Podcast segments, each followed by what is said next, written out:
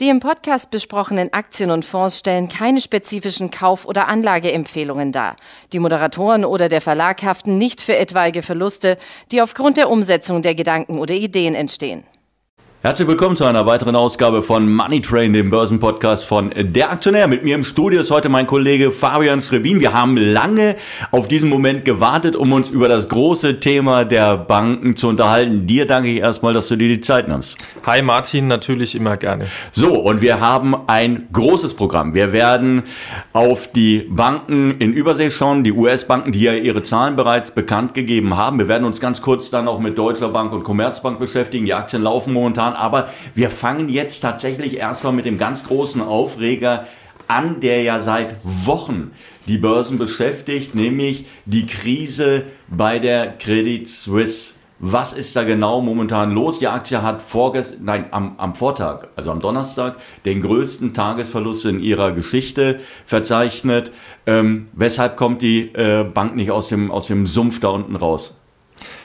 Klar war im Vorfeld ja schon, dass man äh, mit den Quartalszahlen eben zum abgelaufenen Quartal die neue Strategie präsentieren möchte. Da war auch schon einiges durchgesickert und man ähm, hat sich ja auch schon denken können, dass es zu einer möglichen Kapitalerhöhung News gibt. Und am Ende ist es ja dann tatsächlich so gekommen, dass man in ähm, zwei verschiedenen Tranchen äh, letztlich 4 Milliarden Schweizer Franken aufnehmen möchte. Das ist schon ein ganz schöner Klopper, weil die Marktkapitalisierung auch nur noch bei 10 Milliarden liegt. Also es wird zu einer deutlichen Verwässerung dann kommen von den Altaktionären.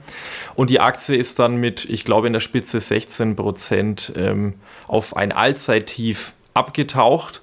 Du hast schon angerissen, ähm, die Credit Suisse äh, hat sich ja schon länger miserabel entwickelt, auch im Vergleich zum, äh, zur Branche. Und ähm, ja, jetzt ist letztlich die Katze aus dem Sack mit der ähm, Kapitalerhöhung, aber die Frage ist eben, ob das ausreicht aus meiner Sicht. Und es werden ja schon äh, ganz andere Summen stehen im Raum. Da wird von 8 Mil äh, Milliarden Schweizer Franken spekuliert, ähm, vielleicht sogar noch ein äh, Schnaps drauf, um am Ende tatsächlich die Bank aus der Krise rauszuholen. Ähm, was, was ist denn die neue Struktur? Was soll denn da jetzt anders werden? Ja, man möchte, das ist ähm, eigentlich interessant, das haben wir so in den letzten Jahren auch nicht mehr gesehen. Ähm, große Teile der Investmentbank, das ist ja der Problembereich, der die ganze Credit Suisse eigentlich auch nach unten gezogen hat seit anderthalb, zwei Jahren. Ähm, diese Sparte möchte man öffnen für externe Investoren, vor allem in den USA und ähm, viele Geschäftsbereiche dann so mit Kapital stärken. Durch diese externen ähm, Investoren gibt dann natürlich auch wahrscheinlich ähm, einen Gewinnbeitrag ab. Da wurde jetzt so noch gar nicht darüber gesprochen, was am Ende das dann die Bank langfristig auch kostet an Erträgen, an Gewinn, die man selber nicht mehr einfährt vielleicht. Ähm, und natürlich möchte man allgemein Kosten sparen, wird 9000 äh, Mitarbeiterinnen und Mitarbeiter entlassen. Aber im aktuellen Umfeld ähm, halte ich das für sehr schwierig, einmal diese Eigenkapitalerhöhung auf dem aktuellen Niveau äh, der Aktie durchzuziehen und gleichzeitig noch Milliarden sparen zu wollen mit einer großen Umstrukturierung, auch organisatorisch. Wir wissen ja, dass sowas dann meistens nicht so funktioniert, wie sich das Management das gedacht hat, dass es teurer wird und eben, du hast auch schon gesagt, ähm, viele Analysten sehen jetzt vor allem dann auf die mittelfristige Sicht von zwei bis drei Jahren durchaus dann auch einen Kapitalbedarf, der dann fast schon an die 10 Milliarden heranreicht. Und das alles ist natürlich eine ziemlich ungünstige Gemengelage, und ähm, ja, es stellt sich jetzt hier auch überhaupt gar nicht die Frage, ob man dieses niedrige Kursniveau vielleicht nutzen sollte, um da einzusteigen. Ähm, ist es nicht immer wieder interessant, dass es die Investmentsparten sind, die die Banken derartig in die Krise reißen? Äh, denn das Credit Suisse ist ja nicht die erste, die das erlebt. Wenn es gut läuft, wenn die Wirtschaft gut läuft, dann wird ein bisschen was verdient oder mag auch ein bisschen mehr verdient werden. Dann werden enorme Boni ausgezahlt. Aber irgendwann, spätestens wenn es zu einer Wirtschaftskrise kommt, dann äh, implodieren diese Geschäftsmodelle immer. Und das haben wir schon äh, bei deutschen Häusern auch gesehen. Jetzt ist eben die Credit Suisse. Lernen die eigentlich nicht daraus? Ich denke, der Hauptpunkt ist tatsächlich, dass es in ähm, normalen bis guten Zeiten natürlich sehr gut läuft. Du hast diese Anreizstruktur angesprochen mit den Boni ähm, der Leute im Top-Management, aber natürlich auch vielleicht normaler Händler, Manager ähm, in den Investmentbanking-Sparten. Und ich denke, so ist einfach auch das ähm, Geschäftsmodell.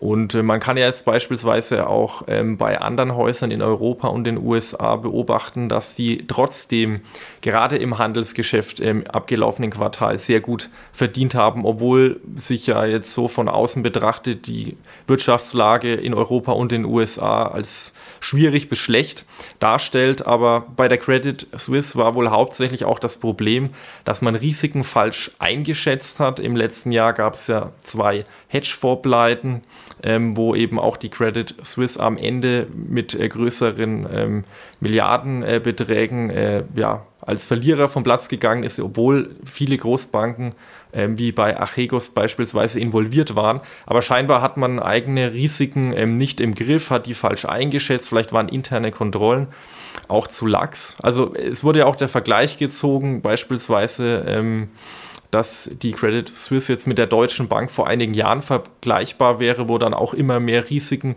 schlagend wurden und man Milliardenbeträge brauchte. Der Unterschied ist aber, denke ich, die Sanierung der Deutschen begann ja 2019 und da war jetzt gerade auch wirtschaftlich vor Corona ähm, die Lage noch halbwegs in Ordnung. Und in der aktuellen Situation jetzt äh, so eine Sanierung einer Großbank mit Milliardenkapitalbedarf ähm, äh, ja, letztlich auf den Weg zu bringen, das ist schon ein Klopper, denke ja, ich mal. Das wäre jetzt so genau der Vergleich gewesen, den ich hätte noch ziehen wollen, aber du hast es gerade beantwortet. Irgendwie, das erinnert ja an die Deutsche Bank, das erinnert an die Investmentsparte, das erinnert an die Probleme, die sich daraus ergeben haben. Okay, also die Credit Suisse bleibt weiterhin äh, für uns kein Investment, auch auf dem niedrigen Niveau. Jetzt wollen wir mal ganz kurz äh, in die USA springen. Die Banken zahlen, sie sind bereits jetzt seit einer Woche, ein bisschen länger sind sie bekannt. Wir wissen, du bist ein, jetzt kein großer Fan, aber, also nicht vielleicht Fan, aber du findest auf jeden Fall die Bank of America gut.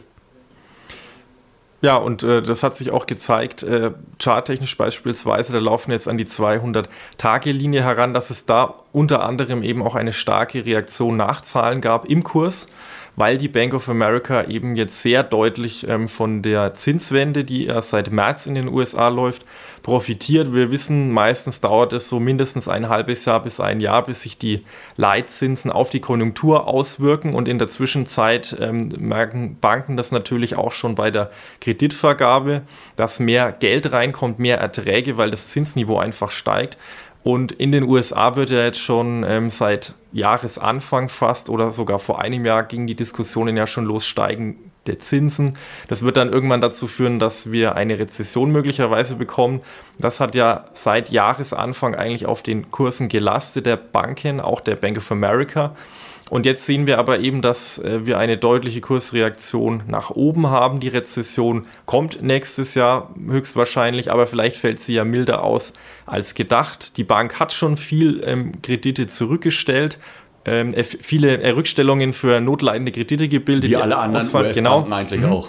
Und ähm, da sieht es, denke ich, auch ganz gut aus und die Bank of America hat eben nicht nur in diesem ähm, klassischen Kreditgeschäft deutliche Zuwächse erzielt, sondern auch beispielsweise auch eben beim Handel mit Anleihen, Währungen und Zinsen. Da hat man auch ein ziemlich gutes Ergebnis erzielt und insgesamt ähm, steht die Bank denke ich, ziemlich gut da und man kann jetzt hier immer noch über einen Kauf nachdenken, wenn eben die 200-Tage-Linie ähm, nachhaltig überwunden Zumal ja die, die amerikanische Notenbank noch nicht am Ende ihrer Zinsanhebungsbemühungen äh, zu stehen scheint. Sie trümmern ja weiter auf die, auf die Nachfrage ein. Also darum geht es ja am Ende, dass man das zerstört, damit man die Inflation in den Griff kriegt.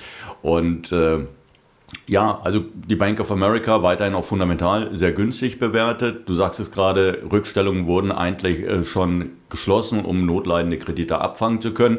Und das Gute daran ist, das haben wir, glaube ich, nach der Corona-Krise auch gesehen, auch damals wurden enorme Rückstellungen gebildet, die dann aufgelöst werden konnten, als man feststellte, ist ja gar nicht so schlimm geworden. Also da schlummern ja tatsächlich in den Büchern dann auch ähm, noch stille Reserven, die man dann in den kommenden Quartalen heben kann.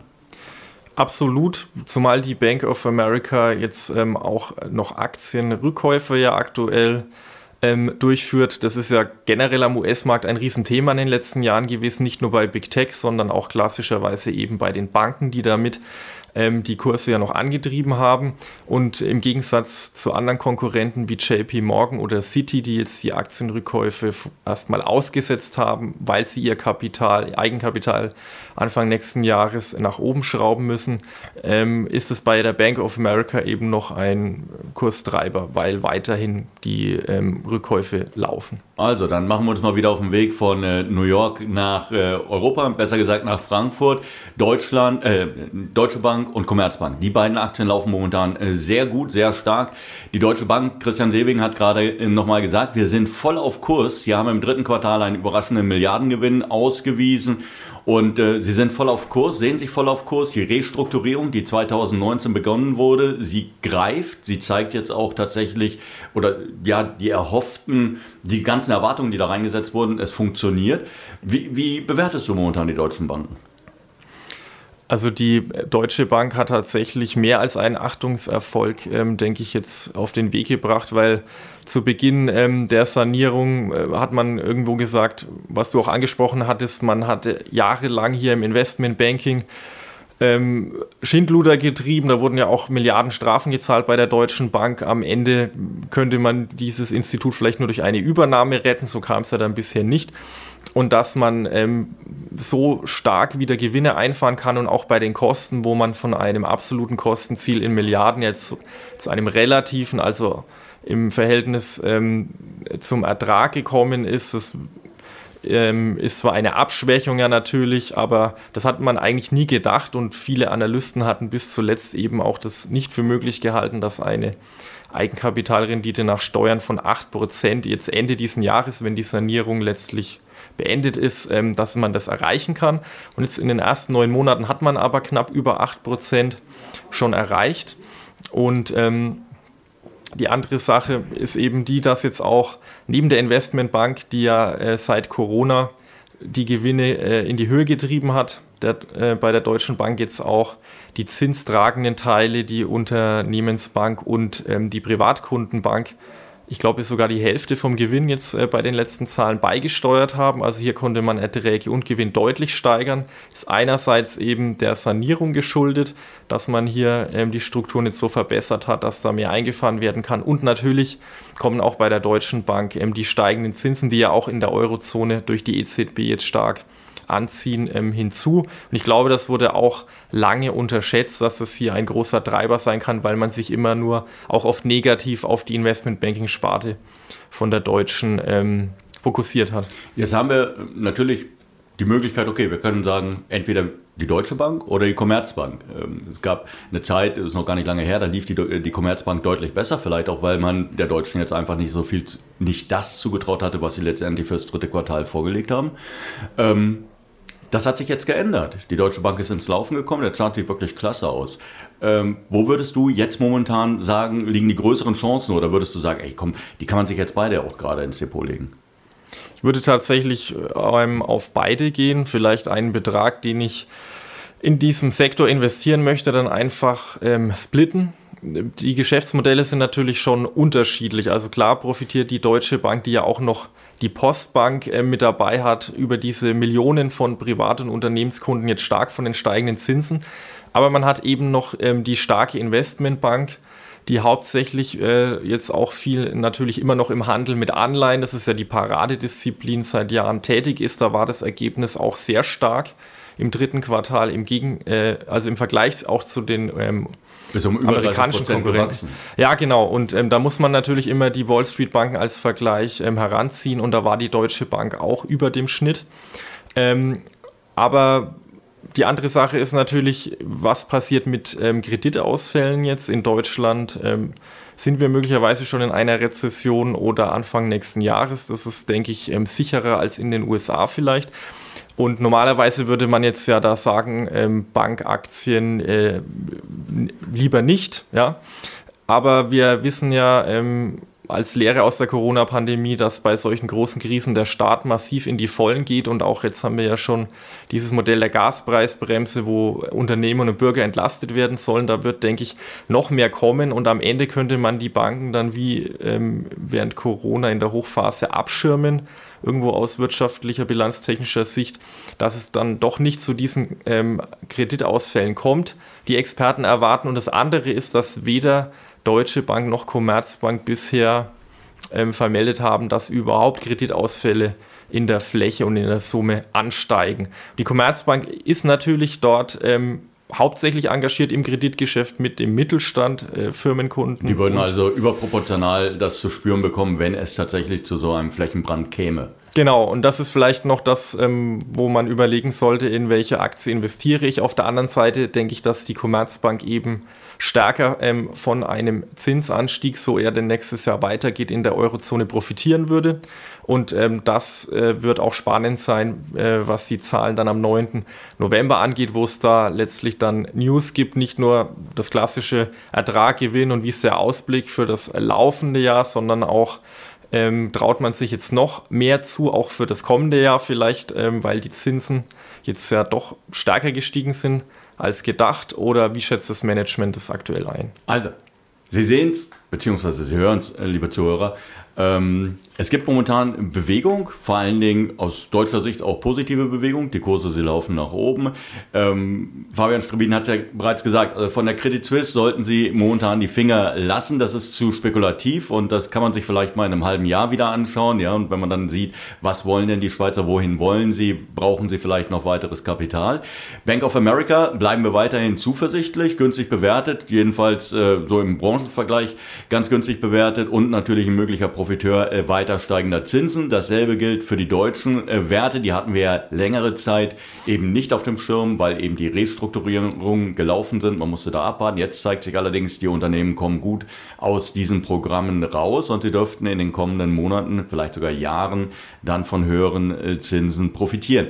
Ich danke dir, dass du dir die Zeit genommen hast, dass du uns da nochmal erhellt hast, was die verschiedenen Bereiche betrifft wünsche dir ein schönes Wochenende. Wir werden uns natürlich dann spätestens zu den Q4-Zahlen hier wieder treffen. Und äh, ja, dann hoffen wir natürlich, dass es Ihnen Spaß gemacht hat, dass Sie ein bisschen was mit rausziehen konnten. Bis dahin. Tschüss. Tschüss, ebenfalls schönes Wochenende.